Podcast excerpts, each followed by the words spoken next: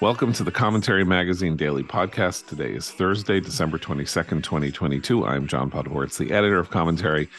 Once again, asking you as the end of the year fast approaches to consider adding commentary to your uh, charitable giving. This year, we are a 501c3 not for profit.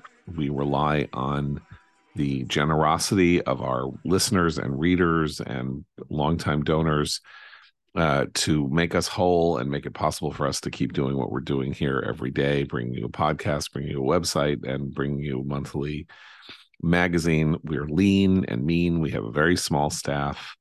The four of us on this podcast represent 80% of the staff of the magazine, uh, or more actually. Uh, and um, so we are, uh, we are, we are uh, forward facing. We are uh, consumer facing uh, every day. And uh, if you if you like us if you listen to us please make it possible for us to keep doing this uh, by going to commentary.org www.commentary.org slash donate. And by we i mean of course executive editor abe greenwald. Hi abe. Hi john. Media commentary columnist and american enterprise institute fellow christine rosen. Hi christine. Hi john and associate editor and author of The Rise of the New Puritans, Noah Rothman. Hi, Noah. Hi, John. So it was a Volodymyr Zelensky day in Washington yesterday. He arrived. He spent two hours with with Joe Biden. They then gave a joint press conference, uh, and then two hours after that, he appeared in front of a joint session of Congress to deliver uh, a, speech in gravelly uh, and sometimes a little hard to understand English. Um, so, uh, first thoughts, Abe. Well, I mean, I thought it was very effective. Um, look, it, it would, to be totally honest, it would take a lot from me, he, from him, to have sort of put me off. You know, I can't, I can't imagine what he could have done that that I that I would have um, thought was horrific. Not because I, you know, in love with him or with any leader, but because his cause is just and is vital, um, and uh, it is crucial that we get involved in it. But um, I think he was excellent. I think he was appropriately appreciative and uh, honored himself and showed the, the showed his uh, great admiration for the U.S. and and our friendship. Um, I think the fact that it was gravelly and kind of hard to understand um, in no way hurts him. I think there the the sort of um, rough around the edges aspect of things um, makes it um, uh, um, appropriately uh, less theatrical uh, and uh, less polishy and show busy than than some might be ready to to to criticize it for having been. Um, he said all the right things. There was the one little in his way of saying, uh, "Has the U.S. given uh, Ukraine enough weapons?" He said something like, uh, "To be honest, not really," um, uh, which had a sort of strange energetic effect. It was almost kind of a giggle um, uh, followed it um, when it's not. He wasn't exactly making a joke, um, but I think that was um, not even a speed bump.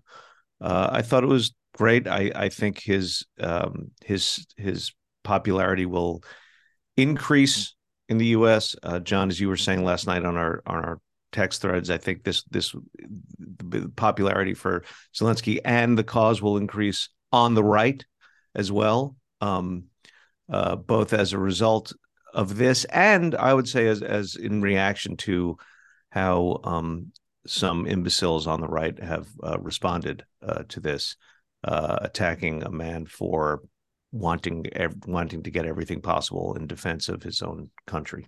That that was the part the part of the speech I think is the most um, damning of that attitude of of you know the handful of uh, folks on the right who didn't stand for any ovations and some like Thomas Massie didn't even show up for the speech. It's when he said this isn't charity, it's an investment in the future of democracy. And it struck me after he said that uh, I was thinking last night and early in early this morning, I was like, what is it about his speech that was so compelling? Part of it is that someone has finally made the case to the American people that the Biden administration as yet has failed to make in the terms that, you know, those of us on the right who care about the flourishing of freedom across the globe and think America is its beacon have been saying, but nobody he's actually made the case that that Biden hasn't made on Ukraine, right? So so the the vacuum of that has been filled by nutbags on the right and you know kind of not very much on the Democratic left except yes, we're going to support Ukraine. It was powerful. I, I totally agree with Abe. It was powerful in part because it was very direct, very simple, straightforward, just you know, and and and it include uh, a lot of gracious thanks. Like he was genuinely thankful for the support the American people have given his, people. I think that came across. I think he's absolutely right to say we continue to need your support because without, you know, Russia doesn't have limits on the number of weapons, what it can spend on weapons. Um, and, you know, we have st- the stories out of Ukraine. I mean, the image of his people celebrating Christmas by candlelight because Russia has taken out their uh, electrical grid. I mean, the, these images are, are searing for a reason. And I think, I, I think he was very effective. And there was, there was a lot of bipartisan. He he made sure he thanked both parties, not just the Democrats, not you know he thanked both parties in Congress. Um, but it was important for me to hear someone make the case that I kind of wish some of our own political leaders had made already about Ukraine and its importance. Can I just make a one a very superficial note? Um, I saw on Twitter uh, a lot of attacks from the type of people we're talking about on the right regarding Zelensky's wearing fatigues to the White House and uh, uh, to go to the Capitol, and this great show of disrespect. Um, yeah, like like he needs he needs image making help. Like he's had a problem. Like like he like literally doing, has a French president mimicking him to, to right, get credit. Yeah, right? Like, yeah, like he's doing any of that wrong. well, these are the people who were angry when Michelle Obama wore shorts. So like, I just don't take their opinion that yeah. seriously. This is, uh, I mean, I hate to use this term. this is Zelensky's brand. You know, Zelensky in part by the clothing that he wears. He is not seen in public. He has la- literally, I believe, not been seen in public in the last 300 days in any other clothing. So, deliberately, if you pay attention to what he says, this yeah. is an act of olive drab is an act of solidarity with the soldiers. Yeah. And he is he wants himself to be a visual representation of what is going on inside his country, which also means that the tone, tenor, and nature of the speech that he gives is itself. Let's you know we could sort of slow down on the Churchill analogies, but as itself, he is he is the stand-in for Ukraine in the eyes of the world. They don't, you know, people don't speak Ukrainian, they don't speak Russian, they're not there they're not on the front line they people see maybe people interviewed for 10 seconds or 15 seconds on a newscast. He is ukraine so he is dressing like can't be wearing a suit like I, th- this is not clothing that i can take on and off. We are in an existential physical conflict in which my country might be destroyed. Um and so i don't have time to think about this. There tens, if not hundreds of thousands of Ukrainians who are wearing what I'm wearing right now. I'm wearing what they're wearing. And this bizarre churlishness about how what he couldn't come and wear a suit.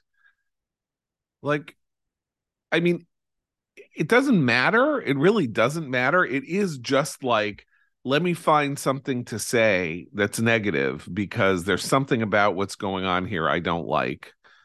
And so this uh, demeanor stuff, which I think is actually in getting to the representational thing, the fact that he is grave, but every now and then willing to crack a joke or, you know, smile, make light as he did during the press conference with Biden, as he did in a couple of moments in the speech. It's important. I mean, it's an important, it's saying like, we're still here. We're not just like robot soldiers or you know people who are suffering under this constant bombardment that is that is making us freezing cold and without electricity. We are a full nation like you, and uh, I think that's pretty important. Um, he also mentioned Iran, which I thought was interesting to sort of note that you know they're providing aid to Russia, like the sort of we have a com- common enemy here. We have a you know this is that that was smart. Mm-hmm. Um, Noah, what did you? Christine said the investment thing, and he did say we're you know this is investment, and I was looking at the numbers yesterday. We had another conversation on our text chat so, uh, you know, Fox throws up this alarmist chart on how much money is being spent, you know, the, how much money is in the omnibus spending package, 47 billion, and where the money is going. And if you do the math and you take out everything about how, you know, we're not, we should, we, you know, I don't want to give Kevin McCarthy, the incoming House Speaker, theoretically, saying we're not going to give you, Ukraine is now no longer going to get a blank check. When did Ukraine ever get a blank check? This isn't a blank check. It's not 47 billion dollars that's all going to a, you know, a bank account that Zelensky can write checks on. Only 12 billion of it is direct aid to Ukraine, right? 30 30 some odd billion is replenishing American stockpiles, um, creating uh, creating essentially an audit system to make sure that the money is going to the right places and and and stuff like that. So this line, this increasing line among the people who are churlish about the spending, is itself. I don't know if it's dishonest because I don't know how much they've reckoned with this, but I mean there has not been a blank check. We're not giving them every piece of weaponry that they want. We're giving them one Patriot missile battery, and he said yesterday, both in the press conference and then in the speech, that he was going to have to come back to the well because this is great and it's going to help them. But Patriot missiles, every time you use one, you have one fewer. You know, it's not like they replenish themselves magically.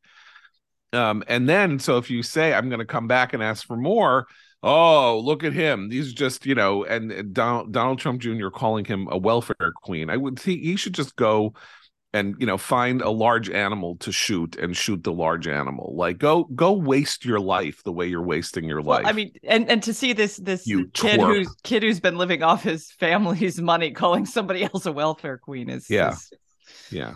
something else. Cocaine addled twerp. Yeah. Um, so there's a lot to get there too. Um it was a big question with a lot of setups four setups as i counted them.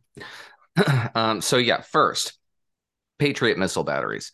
If anybody actually cares about the particulars, most of the President Zelensky's critics, as you say, are making it up on the fly. Um, they're quite obviously grasping at whatever they can to justify a pre-existing frustration with and hatred for this cause. There are more b- good faith arguments uh, against them, but those who are, are actually conceding the point, fortunately, that Zelensky hit a home run. People like my friend, very sound analyst with whom I have a lot of degree- disagreements on this subject, Michael Brendan Dougherty, says too much debate about Zelensky crowding out the necessary debate about America's enduring interest, which translates to me as he nailed it. Um, Patriot missile batteries are part of a layered defense. You get two of them. that cover a pretty broad area, but Ukraine is gigantic. Two of them don't really do a lot of work. In fact, there's a whole lot of gaps uh, the fact that they're shooting down the number of missiles that they are that are incoming is shocking. Um, but it's not enough. It's there's plenty that are getting through, and they're disabling civilian, critical civilian infrastructure with the intention of crushing the civilian population. The direct aid, as you mentioned, in this particular package is 12 billion, which is just reconstruction aid. That's about as much as you would commit to repairing a highway in the United States. It's really not a chunk of change. This this package also includes um, uh, inspectors general to oversee this funding. There was uh, perhaps not as much oversight as there should have been in the initial packages. I'm willing to concede that the oversight is here now, so that's a defunct talking point. As far as the overall amount of money that we're putting into this thing to date, it's roughly about $100 billion, which is a fraction of uh, America's defense spending. This particular package represents 5.6% of America's defense packaging, uh, defense spending. And for that money, we're uh, decimating the Russian army. And, and analysis in the Center for European Policy analysis, uh, Edward Luce's outfit, a guy named Timothy Ash did the math on this and found that you know for that money we're generating roughly a two or three times return by decimating the Russian army. About half the Russian army is committed to this fight, and uh, a lot of it is already disabled. Um, so that's a dramatic return on investment. And I don't think anybody, even the people who are critical, well, maybe with a few the people who are critical of uh, Zelensky's effort and maybe don't understand what America's national interest is at stake here.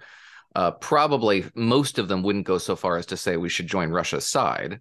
Russia is an adversary, and diminishing its capacity to project power abroad in the zero sum game of geopolitics advances American interests. Um, so all these arguments are kind of unsatisfying to say the least.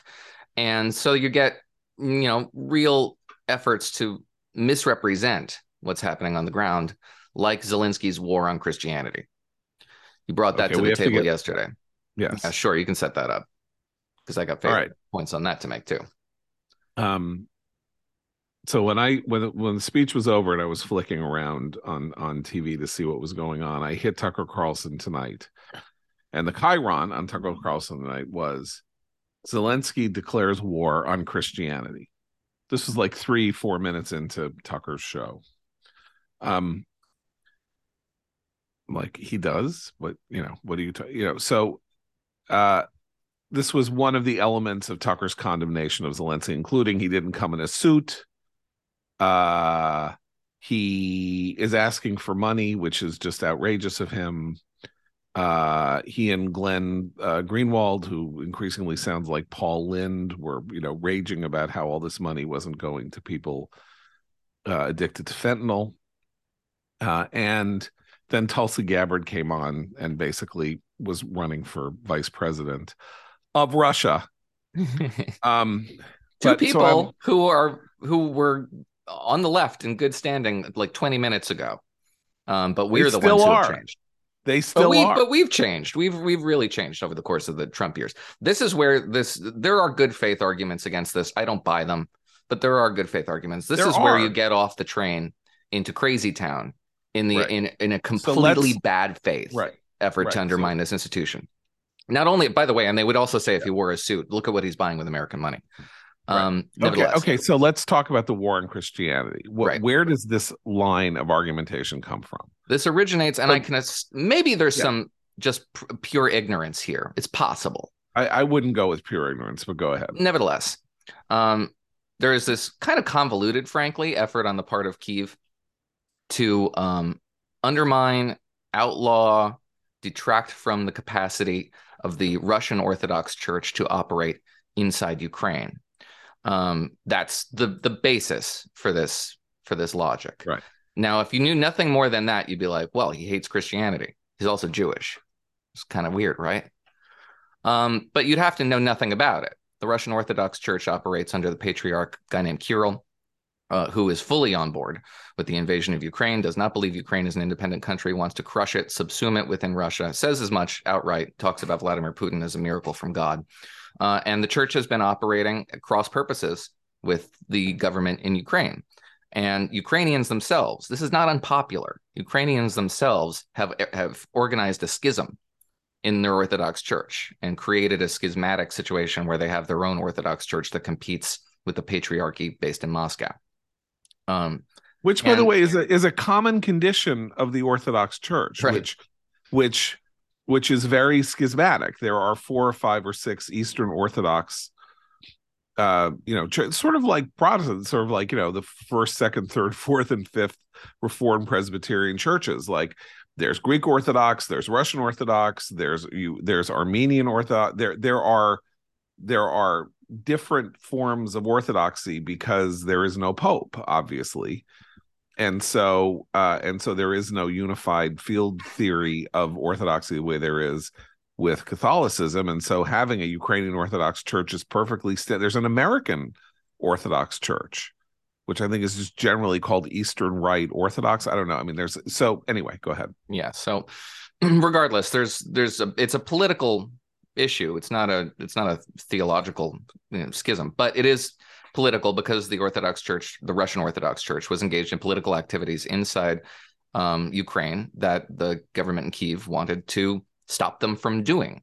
And critics of this, smart critics of this, say, well, it's actually kind of difficult to engineer what you're trying to do. But really dumb critics of this say that this is an attack on Christianity. And is how can we have an ally that is uh, so disrespectful and hostile to the fair, uh, you know, the, the equal uh, respect for religious practice and they don't express you know respect free expression. How can we have that ally? How many allies do we have that have no free speech protections? How many articles do you have to read about how awful this free speech environment in great britain is? Does that make them not a reliable united states ally with shared interests that we both advanced on a pretty regular basis and has generated profound benefits for us in the form of the long peace it's just a dumb argument it, it really is not necessary to even rebut it. It is even worse. It's even worse than you're saying. Very simple. Okay. Ukraine is engaged in a war for its survival, and there is a population inside Ukraine which is much smaller than anybody thought it was and much smaller than Putin thought it was, that is uh, actively hostile to the Ukrainian effort to save itself from the Russian yoke and is collaborative with the enemy.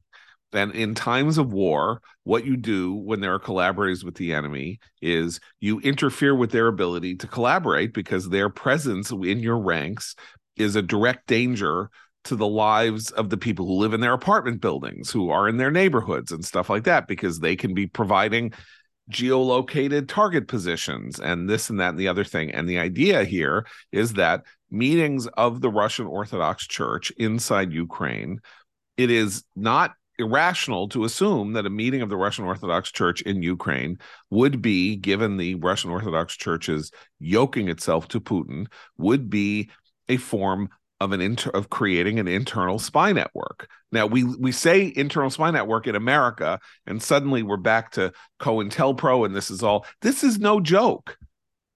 They are at war. Tens of thousands of people have died. Hundreds of thousands of people are at risk of death every single day if not more.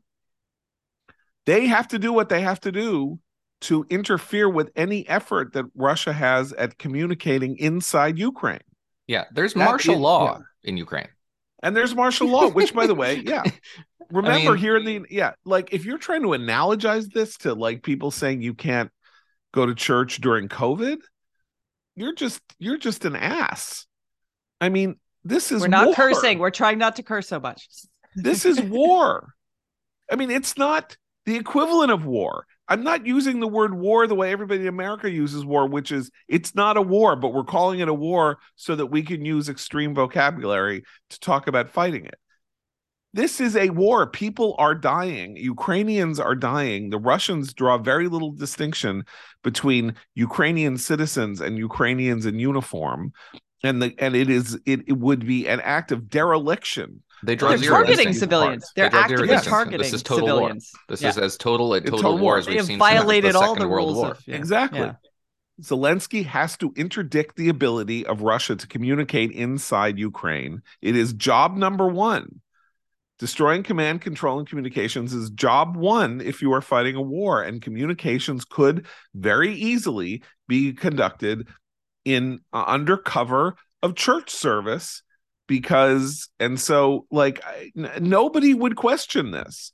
The hilarious thing is you have people questioning it who were i think totally fine with the idea that mosques should be shut down in the wake of 9-11 in the united states. And now they're crying crocodile tears over the over the over the ukrainian over the russian orthodox church i want to i want to pick up on that point because it occurred to me last night that so many of the people who on the right who are talking about uh, the Ukrainian cause as some sort of um, trumped up hoax um, and and uh, waste of of American uh, money and, and and all the rest of it. Um, they all supported the war in Iraq and the war in Afghanistan, uh, and now they act as if those wars were supported by other people, uh, and they are they they have never been on board with with um, any American foreign adventure and any any efforts to support uh, uh, uh, people in obtaining their freedom abroad. Um, and uh, if and when Ukraine wins, they will pretend uh, that they were for this. Maybe, maybe, maybe. no, they still haven't come around on Iraq. Maybe I don't know. Um, let's take a break and hear from our friends at Fire. Do you know only one in three Americans believes we can fully exercise our free speech rights? That's why FIRE is stepping up to protect freedom of expression for all Americans, no matter where you're from or what you believe. The Foundation for Individual Rights and Expression, or FIRE, knows free speech makes free people. FIRE will always be a principled, nonpartisan, nonprofit defender of your rights. Join the fight for free speech at www thefire.org. Let, let, let's dig a little into this question of the rights response because um, I don't know if it's the rights response. And I think it's important to say that uh, Tucker Carlson and his people and Matt Gaetz and Lauren Boebert and Thomas Massie in the House are not the right we are ceding an enormous amount of moral and political territory to them to say that they are the right and this is how the right is responding. It is exactly how you know the sort of the center liberals want to believe the right is so that they are not haunted by their own connection to ideas and people that they maybe shouldn't be so readily connected to. Um so far and this is I think was a so Noah as you as you charted the other day and we mentioned yesterday support for the war in Ukraine among Republicans in polls was at 65% for a lot of the year and then in there was some survey I think in October or something where it dropped to 55% and that's why it's going to be interesting to see where we are uh, with this question after Zelensky's I didn't appearance. get to say it but I actually don't agree with either you or Abe, that and the immediately the response to Zelensky's speech will be more support from Republicans. Just visually, I don't see that from Repu- from Republicans. From Republicans, because this is a low information issue.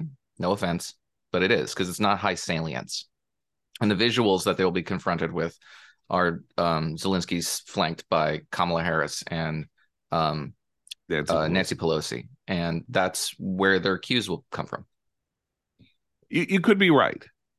You could be right but you know you you say that it's a low information issue and then the question is do we do we support the ukrainian cause against russia or do we not support the ukrainian cause against russia? And maybe that sight will be enough. I, I i, don't know whether it's a low information voter who looks at that and says, "Oh, look, there's Kamala Harris and and Nancy Pelosi, and I don't like them, so I don't like Zelensky." I'm not sure that's a low information voter. That may be a high information voter.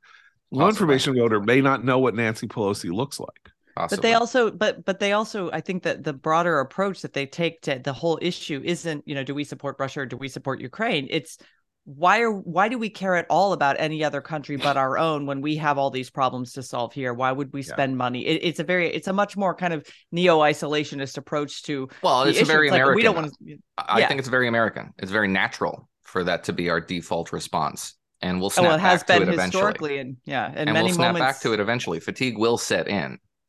Uh, i don't suspect it'll set in tomorrow but we can expect it to take a toll well, and that's one of the reasons that he has to do what Zelensky has to do what he did and why this has to go on. This is, I think, Christine's point, which is the case for this aid and this case for how America is playing a role here has to be made over and over and over again in order to stave off.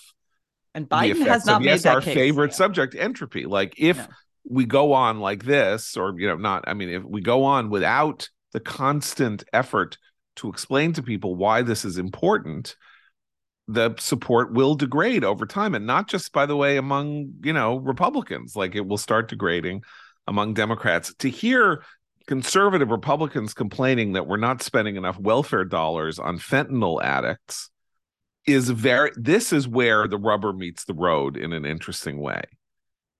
I mean donald trump jr is calling zelensky a welfare queen and the opinion of the people who are trying to say that this aid is rotten and illegitimate are people who are interested in creating or supporting or propping up a new class of welfare queen, if you want to use this terminology. Our working class is being screwed. Our the too, so many people are addicted to opiates. We're in a crisis in all these ways. What what is the logic here that that hundred billion dollars that you're talking about, Noah, that that money should be spent doing what? To interdict the fentanyl problem? Where well, they is, would say strengthen the border because that's where it's coming across. They would say, you know, I, I don't know what they would say in terms of, of drug rehab services, which obviously would be a good use of domestic spending money to help to help uh, with this crisis. Um, but mainly they use it as a way to argue actually for a for a sort of geopolitical action, which is to secure the border where the the cartels are bringing the fentanyl I, across. So that's that would be their response, I think. See, I think you're being too logical, and I don't think that would be their response because a lot of what they're talking about here. And I mean, this is sort of the Glenn Greenwald point. This is where the the the left diverges from the right. Is they want the government to give money to you know to to addicts or something. I mean i mean it, it's not very clear. They don't want spending at the border you know? Well it's the Tom essence Massie of pop- may want spend, yeah. Go it's ahead. the essence of populism. Uh, don't spend money on those people over there. Mm-hmm. that that is you're taking it directly out of the pockets of of of uh, people over here. Um, so right. the issue is is too good you know, in in a, in populist paradigm to even think through. You you, you just have to respond. Right. There's no details yeah. and there yeah. there's no devil in the details because yeah. there are no details. It's just it's rhetoric. I think this is honestly a gigantic opportunity for Democrats to fracture the Republican Party by asking the, the populist wing of the Republican Party to put taxpayers' money where their mouths are. Let where's your let's do a guaranteed the, minimum income. This let's is really expanded important. child tax credit. Let's let's let's play ball here, Republicans. Yeah, and they, yeah. honestly, they I don't think we would discover that they're not nearly as populist as they they pretend to be on television. But a lot right. of this is just a function of the fact that they have to try to hate McConnell. Everything that isn't in the omnibus bill that that we all are thankful that is not in the omnibus bill is because Mitch McConnell stood in the way. All the good stuff. He's getting a savaged for it, by the way, by the right. But one of the reasons why we don't have all this profligate spending and social engineering in this omnibus bill is because Mitch McConnell wouldn't let it in there.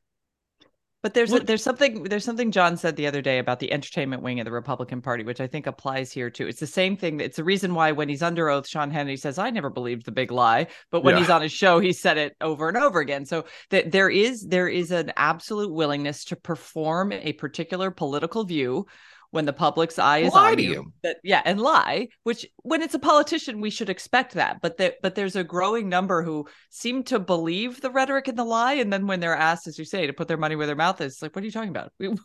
I don't expect lies from politicians or people in the media.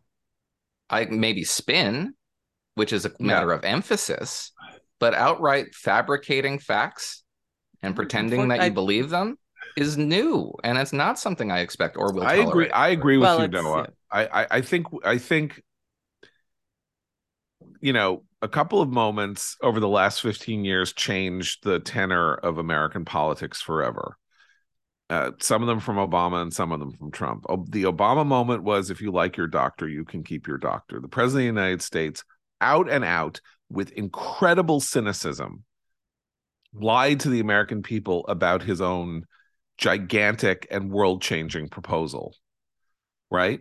That was new. That was a new thing. Like, you know, again, spin, you could have twisted yourself into a pretzel to say something comparable to that. But he was in for a, if he was in for a penny, he was in for a pound and he was going there. And then, of course, Trump took lying to a new level. Like tr- Trump lied like he, you know, lied like he breathes, you know, and, and, and, and you couldn't keep up with the number of lies that he told and he mainstreamed lying uh, because when when trump told lies and people like me would say well you know this has a root in like obama saying if you like your doctor you can keep your doctor that had the obvious and perverse effect of saying well then it's okay that it's trump's lying because obama did it first which is ain't what i'm saying.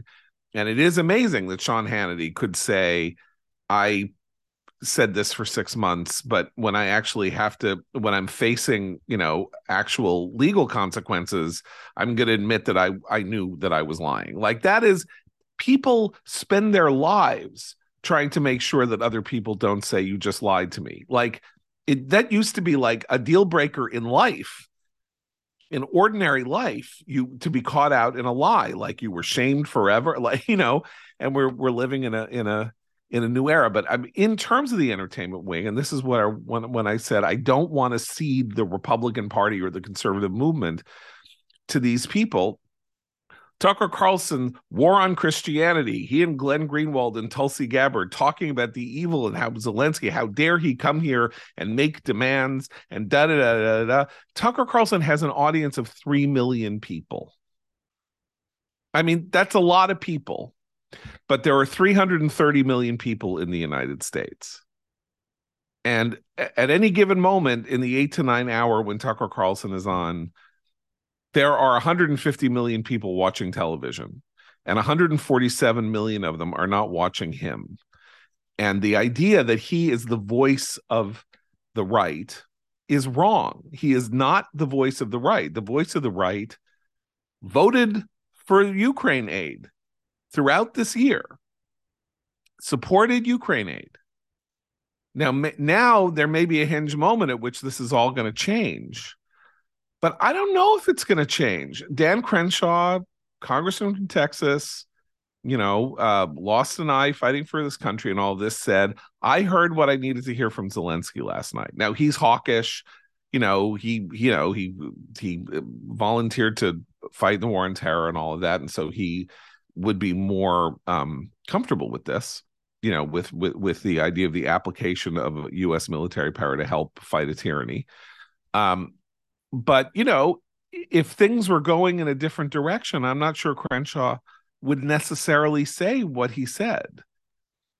And remember, we are it went from 65% support for Ukraine to 55% support for Ukraine, but it's still 55% among Republicans. Now, maybe it's not in Lauren Boebert's district, although Lauren Boebert almost lost her race. This Lauren is Boebert's fundamentally there, this is fundamental. Hands, she lost by 500 votes. This is the problem Republicans face: is that there is a much smaller universe of Republicans in the post-Trump era. They are a much more cohesive group because they are a smaller group. Fewer people are registered as Republicans. There was an exodus in the Trump years. So they have their if they're playing to their base, it's a much more ideologically homogene- homogeneous uh, group of people that are wildly unrepresentative, as 2022 suggested, of the broader public. And if you want to appeal to the broader public, you have to compartmentalize the issues that Republican base voters that resonates with Republican base, vote, base voters. This is sort of what we're seeing, I think, from Steve Scalise, who is, you know, in in Politico today is like he's being very skeptical of Ukrainian aid, and he's saying, "quote having taxpayer dollars that go anywhere, whether it's domestically or abroad, deserves scrutiny. That is the extent of his skepticism. Now, maybe that is sort of hedging against the, the really vocal Republican base that's annoyed at this, but it's also nothing. It means nothing. No, it says nothing. Like and, the McCarthy, fact, and the yeah. fact that Politico wanted to make this into, well, Republicans hate Ukraine aid means they want Republicans to oppose Ukraine aid. That's exactly There's right. There's a conspiracy of interests against Ukrainian aid that's brewing here that will have an appreciable effect in the near term if people don't sober up about it. That is a very important point. And again, when Kevin McCarthy said, we're not going to give Ukraine a blank check, that's the same thing. Who wants government spending to be a blank check for anything? No, but no rational person wants blank checks. So if you say we're the Congress, we don't want there to be a blank check, that should be totally uncontroversial. The effort to he he's saying that maybe to gull or you know say something that will be sound okay to the ears of the rejectionists on Ukraine without saying anything that is violative of the notion that we're going to continue to support Ukraine. And there is money in this omnibus package a lot of spending $30 million. I know it sounds like nothing, but to create an audit system to follow the dollars that are going to Ukraine. That is in the and and there there was similar monies. There were similar monies in the earlier version, you know, in the earlier aid versions. We are watching where that money is going. There is this lunatic, repulsive idea around that nobody buy nobody cares where the money is going and it's just going into Zelensky's pocket. Where does Zelensky have a pocket? He could be dead in 3 months. He was at the front yesterday uh, on when on on on uh, on Tuesday. He was in Bakhmut on Tuesday a stray missile and he's dead. Like that was the, the flag he he- presented. Actually, was Yeah. from the front. Yeah. Yeah. I mean, we don't know that he is going to survive this. The way that he is conducting himself as the president of Ukraine, he is not, you know, I mean, you know, Churchill didn't go to Normandy. Churchill did wear his fatigues to the White House, though. For all Uh, that's those. and that's also true. But Churchill, look, I, he, I'm sure he was in a a weird bunker. jumpsuit. I hadn't seen that Yeah, picture. it was like- it's it like was- some- I know. it's back in fashion now. It's like a jumper. Yeah, He totally pulls it off. yeah, he does. Anyway, but I'm just saying, like, like what, what? Yes, has the Ukrainian government been corrupt over the last 30 years? You betcha. I mean, is there a lot of corruption in everywhere in the world in which we don't have established norms By the way, over over centuries? Yes. Yeah, I mean that's one of the reasons why I went there in the norm? 2017. When I went to Yeah. Kiev in 2017, it was part of this broad package that the Poroshenko government at the time was attempting to, you know, organize in the Western world, getting everybody possible in the Western world over there to talk about civil society and we and, and to create civil society and to address corruption. They talk about corruption all the time. Uh, It's a major problem, and they know it. And one of the reasons why uh, they've enjoyed so much success in reforming the country over the last 20 years and, and making it a much more responsible democracy, they've made incredible progress, is because we've invested hundreds of billions of dollars in this country. And this is not new. Yeah. We've, been, we've And- been giving Ukraine money for decades. And in war, when money is being, you know, pouring in to armaments and troop movements and supporting supply chains, and that's where the term supply chain comes from, by the way. We keep talking about the supply chain. Supply chain is literally a military term to describe how it is that an army on the move gets its goods to like feed its soldiers and stuff like that and you know whatever aid it needs mail all of that that's a supply that's what a supply chain actually is anyway in in the in the, uh, the annals of american history the wade commission during the civil war investigated war profiteering harry s truman became vice president and then president of the united states because he was the chairman of the senate committee on war profiteering in World War II. Is there war profiteering? There will always be war profiteering in war. I will wager that there will be less war profiteering in this war than in almost any other war in history because we're not giving Ukraine a blank check because every dollar that is going out is is being funneled through some system where there are people watching where the money is going. And so to to to hammer on that is to argue in bad faith. It is to argue in bad faith. Like there is this is you know the most resonant novel from World War II, the novel from World War II, the American novel that mo- that everybody reads is Catch 22, which is about war profiteering. A satirical portrait Milo Minderbinder is a war profiteer. That is that is the comic through line in the course of the entire book. So, you know, anyway, I just think it's it's it's interesting because these arguments are all being made and they're being made by a small rump of people. Again, Matt Gaetz and Lauren Boebert and Tom Massie are not the 222 or 223 Republicans in the incoming Congress. Are they punching above their weight in terms of influence? Yes. If something goes horribly wrong in Ukraine, will the entire Republican Party flip on a dime and oppose Ukraine aid and pretend that they didn't? Absolutely, they will, without question but if that that has not been the story of this year the story of this year is the extraordinary heartening you know uh, odds defying and and morally jaw-dropping resistance of the ukrainians and their success not only in the it's not only resistance the david versus goliath fight against uh, against a, a more powerful uh superior in numbers superior in in you know in in armament and they're here they are like winning against the russians. You know so they're they're sitting here going ah he's wearing a suit not wearing a suit and all of that. Again 3 million people watch tucker carlson. We make a mistake. We should we have to take that seriously. It could be you know it could be a harbinger of really bad things to come but it's still 3 million. It's not 30 million. It could be 30 million. Vastly overrepresented in the in the Republican conference in Congress.